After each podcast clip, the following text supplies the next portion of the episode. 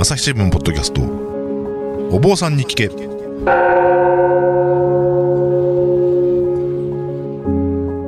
朝日新聞大阪本社文化部の武田真潮です。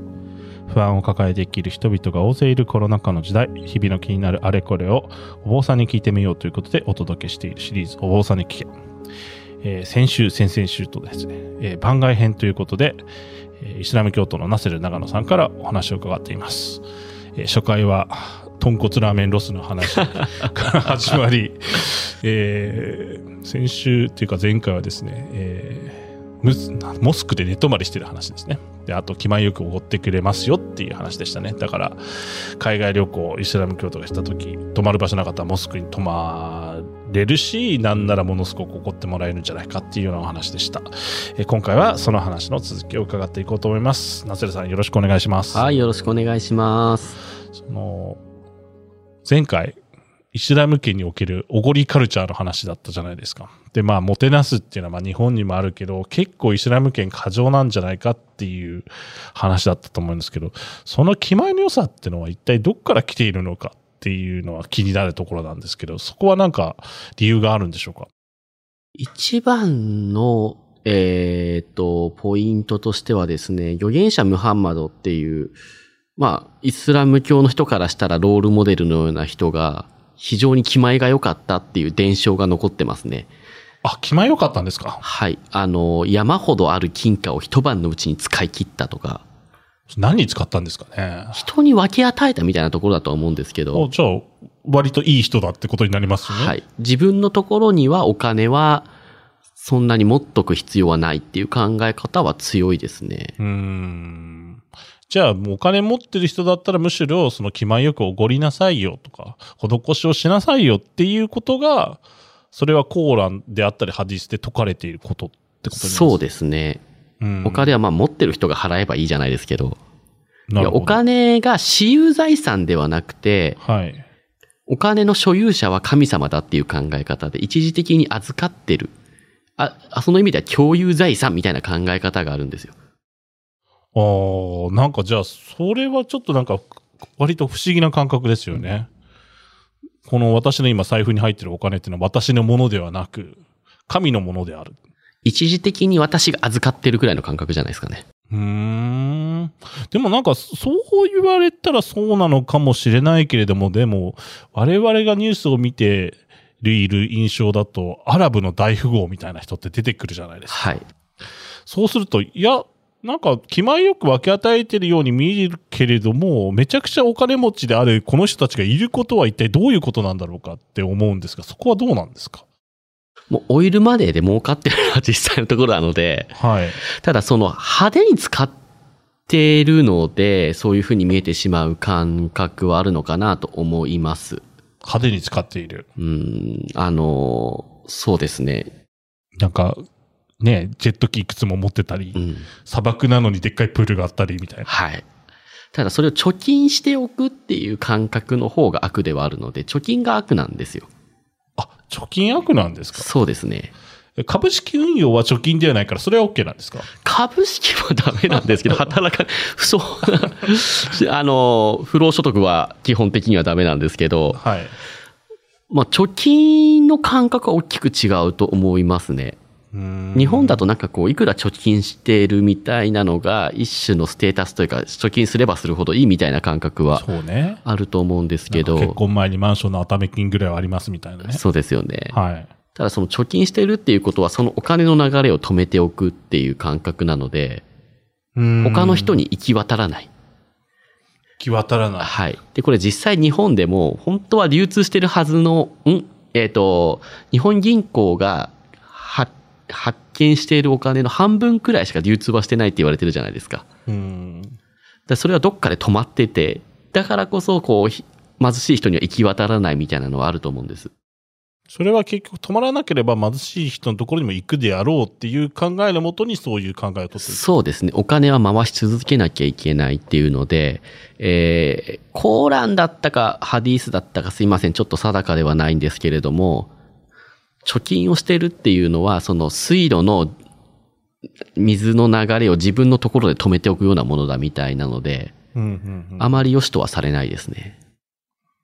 なんか、でも、それでどうやって生きていくんだろうって私ちょっと思いますけどね。なんか、その、貯金ないと心配じゃないですか。まあなんとかなるんですよ。すごい場当たり的じゃないですか。まあでもな、うんそのなんか、最悪、モスクに泊まってご飯出してくれる人がいるなら OK かなっていう気がしなくもないですか？ら本当に困った時にお金が来るようにお金がある時に使っておくっていう感覚ですかね。うーん。あの、なんでしょうね。あの、恩送りカフェみたいなのってあって、ああ、はいはいはいはいはい、はい。コーヒーを買っうん。た買って余分にお金払っといたらそれが誰かの一杯になるみたいなのあって大阪だとあのコーヒーじゃないんですけど元気カレーって言ってその普段あまりたくさん食べられないちょっと貧しい家庭の子たち向けのカレー屋さんなんですけどそれを大人が来て、えーカレー一杯分余分に払っておくと、そのチケットを壁から取ってその子子供が食べられるみたいなのあるんですけど感覚的にそれに近いのかなと近いと思います。うん。だからそう言われるとそうかなっていう気はするんですけどね。でもなんか一方でなんか、気前の良さを誇ってる感じのところもなないですか？さっきのあの、おごりカルチャーでいくと。そうで、誇ってるっていうよりもなんかもう染みついちゃってる感覚はありますよね。酔い越しの銭は持たねえみたいな。はい。あの、インドネシアに一番最初に行った時、はい。大学3年生の時とか、もう、いや、僕、大学生でしたけど、日本人なので、うん。それなりに、その現地の人から比べたら全然お金は持ってるわけですよ。まあ、そうですよね。まあ今、東南アジアの経済発展著しいですけど、まあ、10年ちょい前くらいなので。そうかもしれないですね。はい。だなので、全然払うよっていう感覚っていうか言ってるんですけど、払ってくれたり。うーん。それは遠く日本から来たお客様である以上、この人に払わせてはいけないみたいなそんな感じですね。まあでも、うん、それは、それは感覚としてわかるんですけど、それは友人関係とかにおいてはどうなんですか？その友人、知人関係においては。だから例えばみんなで一緒にご飯食べますって言ったら、まあ会社の上司が、ここは俺のおごりだからってやる場合もあるじゃないですか。一方でなんか先輩が後輩に、じゃあ俺が払っとくよっていう場合もありますけど、一方で、いや、ここはみんなで割り勘でっていう時もありますし、実際その、なんでしょう、ペイペイとかだとあの割り勘機能として、あの、ねあの、電子的に割り勘できちゃうわけじゃないですか。でそういうのもあったりして、なんか日本だと、そのまあ、おごる、おごりおごられみたいなの昔はあったけど、最近割と割り勘主流なところもあるんですけど、そこのお金の、なんでしょう、払い方の部分はイスラム圏においてはどうなるんですか？基本的には誰かがおごるっていうのが当たり前ですよね。割り勘ないんですか？割り勘、ほとんどないと思いますね。まあなんかその、日本ナイズされた人とか、はい。その割り勘の感覚を持ってる人はいないことはないですけど、基本的には一番お金持ってる人とか誘った人とか、うん。そこの主催者って言ったらいいのかな。なるほど、みたいな人がおごるみたいなのが一般的だと思いますし、これって割とその、日本以外の国だと当たり前というか、そうですね。別にイスラム圏に限らずってことですよね。なんか日本がある意味特殊なのかなっていうくらいの感覚を僕は持ってるんですけど、いかがです？うーん。まず大前提として、そこまでちゃんと暗算すぐできる人いないよねって気はするあ、。それもあります、あります。うん。その、私だと多分、英語圏の国は過ごしたことあるんですけど、まあ、アメリカ人とかイギリス人とかちょっと頭の中で思い浮かべると、うん。なんか、今回例えば、3000円ぐらい食べて今3人だから1人1000円ぐらいかなって、なんとなく多分わ我々だと頭の中ですぐ計算してるところあるじゃないですか。はいはいはい。多分彼らそれやろうと思って絶対電卓叩くんですよね。ああ、ですね。そう。で、いや、それ、あ暗算で3000割る3って1000やろって思うんだけど、できない人が普通にいるので、はいはいはいはいそもそも割り勘って、ある種計算能力に、基礎的な計算能力に支えられてる部分があるじゃないかという気がしなくもないですね。そうすると、ほんならじゃあ俺が払うわって誰かが言い出す流れになるのかなっていう気がしなくもないですね。そうです。今回は俺が払う。で、前回君払ってくれたから次お前ね、みたいな。うんうん。それで回っていく、ある意味でのこの、一回一回は誰かのおごりだけれども、結局鳴らすと一緒でしょ？一緒みたいな。ああ、確かにそうかもしれないですね。え、でもそうなってくるとなんか、まあ、まあ、そうなってくるとそもそも割り勘をしてる日本がおかしいのであって、あの割り勘をしていないイスラム圏こそ世界標準なんじゃないかっていう感じがしなくもないですけど、じゃあ逆にそういう、なんでしょうね、おごるのが当たり前、もてなすのが当たり前みたいな人が日本に来て、じゃあ割り勘ねみたいなことされたら、かなりドン引きするんじゃないですか？まあ日本で生活してて友達感覚になったら友達だから割り勘ねってなったら、え？ってなるんじゃないですかね？なので、あの、外国人が日本に入ってくるときに、ゴミの出し方と一緒に割り勘文化を教えるらしいですよ。あ、そうなんだ。怒ってくれないぞと。上司だとしても油断はするな、みたいな。上司だからといって金払うわけじゃないとそうで。す。ちょっと多く払ってくれるかもしれないけど、みたいな。全部払ってくれるわけではないと。なるほどね。だからそれもすごい、あれですね。あの、はっきりしてますよね。朝日新聞ポッドキャストお坊さんに聞け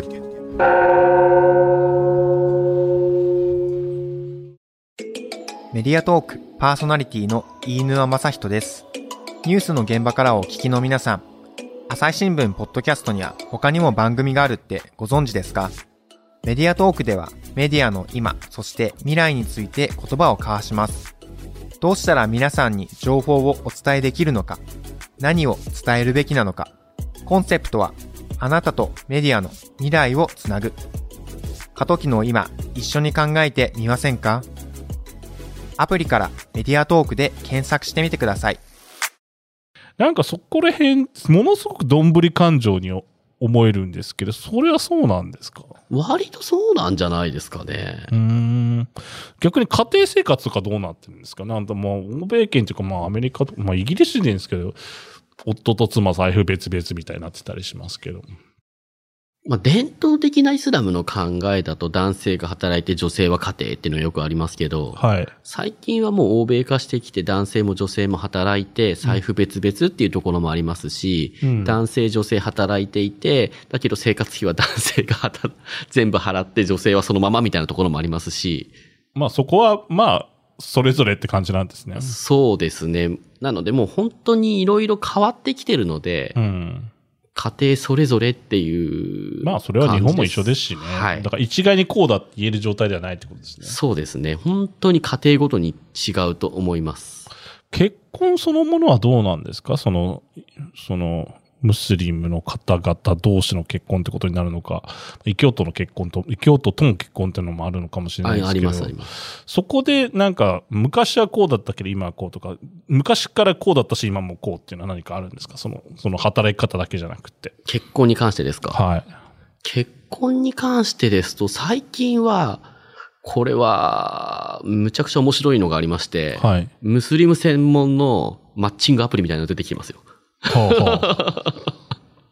登録してたりするんですか？まあ してないです、してないです。お さすがに、さすがにできない。妻がいる以上はね、できないです、できないです。なるほど。マッチングアプリ、あ、すげえなと思って。それ何を、何を前提としてるんですか？ムスリムでさえあればいいんですか？そうです。ムスリムだけが登録できるマッチングアプリで、とかそん。なの分かんないじゃないですか、本人、ムスリムかどうかって。あの、なんですか、登録するときにあなたはムスリムですか？ってちゃんとにチェック項目があって、うんイエスを押さないと入れないと。えでも、虚偽申告できますよね。まあ、後で揉めるってやつですね。日本のマッチングアプリでもあれじゃないですか、その既婚者です。既婚者だけど、独身ですで揉める場合あるじゃないですか。ああ、そうか、そうか。それと同じだと思います。あなたムスリムって言ってたのに違うじゃないみたいなところで独身って言ってた。のに既婚者じゃないと、多分構図としては。あ、そういうことか。だからあれですよね。怒られないかな大丈夫かな俺。それで、それで入って、嘘ついて、付き合って、後でバレたら偉い目に遭うってことですよね。そうですね。なるほど。で、その結婚関係っていうのはどういう関係になるんですか？その男女で。男女の結婚関係は、まあ、基本的には結婚イコール契約って感覚が非常に強いですね。うん、まあ契約って、その結婚届、婚姻届ってありますから、その、もう、まあ書類作るから、まあ日本でも、表面的にはまあ、表面的にはというか外形的には契約っていう側面もあるのかなと思いますけど、それよりもっと厳密に契約ってことですか？そうですね。あの、キリスト教とかだと永遠の愛を誓うで、離婚はしない前提で進めますけど、カトリックなんかそう、特にそうですね。そうですよねはい。あの、離婚するかもしれない前提で、あ、離婚の可能性を前提としてるんですか？はい。なので、えー結婚する時の結納金の支払いと慰謝料を先に決めて、はい。で、契約書にサインをするっていう、え、結納金っていうのがあるんですか？はい、マハルっていうのがあるんですけれども、まあ、それが先払いのマハル、後払いのマハルって分ける時もありますけれども、要は結婚する時もちょっとお金、だけど離婚したらもっと払うよみたいな、はもう本当慰謝料の先決めっていうのが非常に特徴的かなと思います。そのゆ結納金っていうのは、その、ナスレさんも、その、今のパートナーの方のご実家に支支払われたってことですか？本人ですね。本人に払ってるんですか、はい。結婚した時に。それってでもあれか、結婚指輪を送る代わりって考えてもいいのかしら？あ、そうですね。まあ最近だと結婚指輪を送送るって文化も全然ありますけど、それとはまた別に結納金も必要とですよねはい。なんかそこはいろいろとこう、文化が混ざり合ってきて、ここでも厳密にどうっては言えないってことですね。だから何パターンかあるし、人それぞれで違ってくると。で、さっき言ったあの、離婚した時の慰謝料じゃないですけど、契約いくら払うみたいなのあると思うんですけど、それもナセルさんは取り交わしてるってことですか？全財産の8割って。8割は大きいなぁで、それなんで8割になったんですか？それは一般的に8割なんですか？一般的にはなんかもう払えないくらいの金額決めておくっていうのが、あ、そうなんだ。それがいわゆる浮気防止につながると。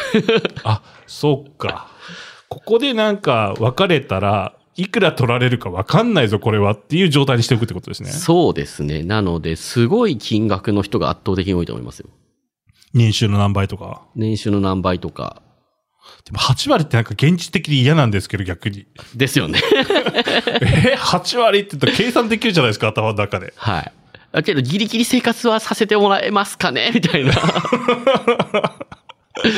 え、それは契約書書くときは、その、その、その、相手は何もおっしゃられなかったんですか？いや、もう競技で決めるんですよ。それも嫌だ。これ結婚というか、その、離婚するときに慰謝料で揉めるってよくあるじゃないですか、日本人だと。はい、ありますね。それを先に決めとくっていうので、アメリカとかだと最近、このイスラム式じゃないですけど、うんうん結婚するときに慰謝料を決めておくっていうのも広がってきた。あるみたいですね。それは冷静に話し合われたんですか？はい。で、なんで8割で落ち着いたんですか？うん多分それだと、その話をすると長くなりますけど大丈夫ですかね。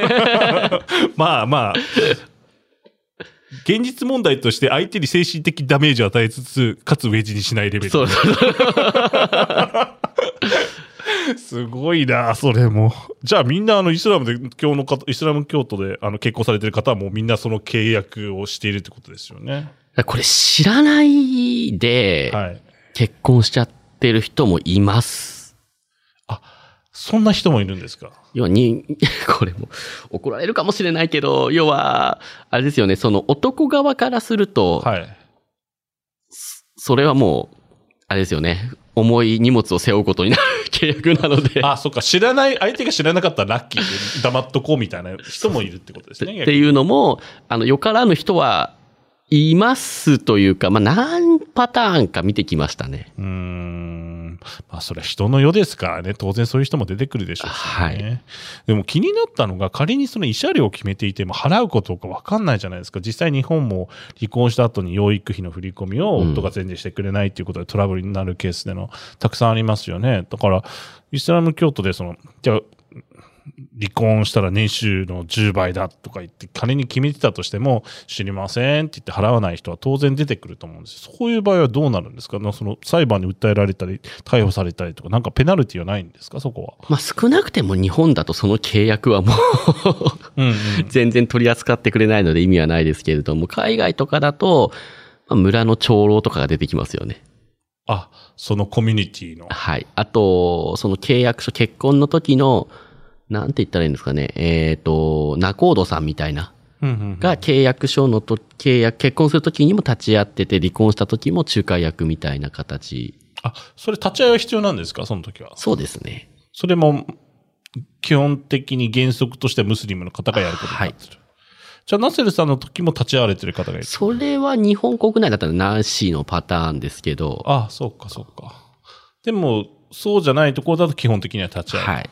で、じゃあ別れましたって言って、お金、あうちのなんか別れた旦那がお金払ってくれないんですけどって言ったら、ちょっと待っててくれって言って、村長とかそういう人が、お前何しとんねんっていう ことになるってことですか？どういうことかなみたいな。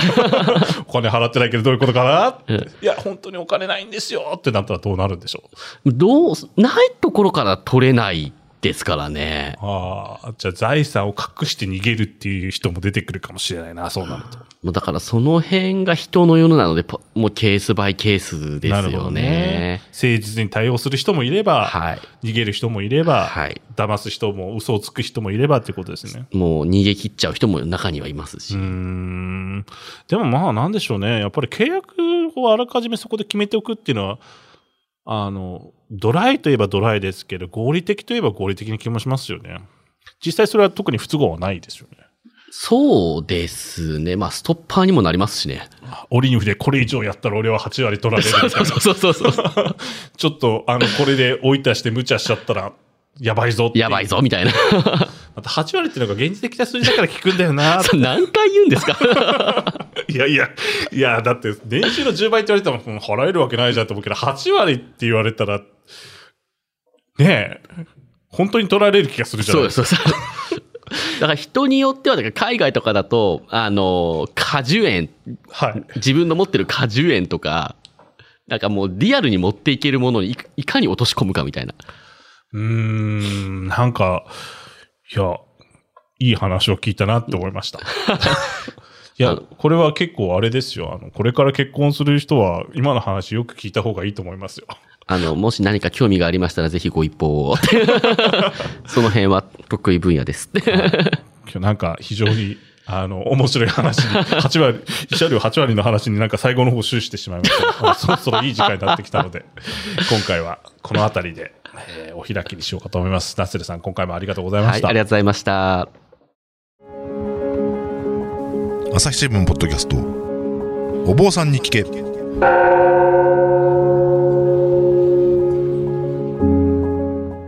朝日新聞の武田真潮です。ナセル長野さんをお招きして、えーお届けしたお話いかがだったでしょうか。あの、おナセルさんの方からですね、イスラム教徒においては聖職者、いわゆるお坊さんとか神父さんとかそういう立場の人はいないということで、そのあたりちょっと一言説明しておきたいということだったので、えーその点をお伺いたいと思います。すいません、ちょっとそこだけよろしくお願いします。はい。えっ、と、まあ、お坊さんに聞けでしたっけ？はい。聞こうじゃなくて聞けですよね。はい。とか、あとはその、まあ、牧師さんが出てきたりということで、いわゆる聖職者っていう立場の人が今までお話になってきたと思うんですけれども、イスラム教に関しては聖職者がいないというので、はい。私の意見が全て正しいというわけではないですし、はい。まあ、本当にこれがイスラムの王道ではなくて、いあくまでも一神徒の考え方。で、この一神徒の考え方っていうのが18億通りあると思っていただければと思いますので、私の意見はあくまでも、あの、参考程度に聞き流していただければと思います。わかりました。ありがとうございました。えー朝日新聞お坊さんに聞けではですね、えーこれまでもいろいろと、あの、お坊さん、クリスチャン、まあ、今回ムスリムですけど、お話をお届けしていますが、えー更新情報の方はですね、朝日新聞ポッドキャストのツイッターなどでお知らせしておりますので、えー新しい話を知りたい方はそちらをフォローしていただければと思います。えーまたですね、えー朝日新聞ポッドキャストなどで、えー朝日新聞デジタルで検索していただけるとまとめページにもたどり着くと思いますので、そちらの方で過去の回などを検索していただけたらありがたいと思います。えではまたお会いしましょう。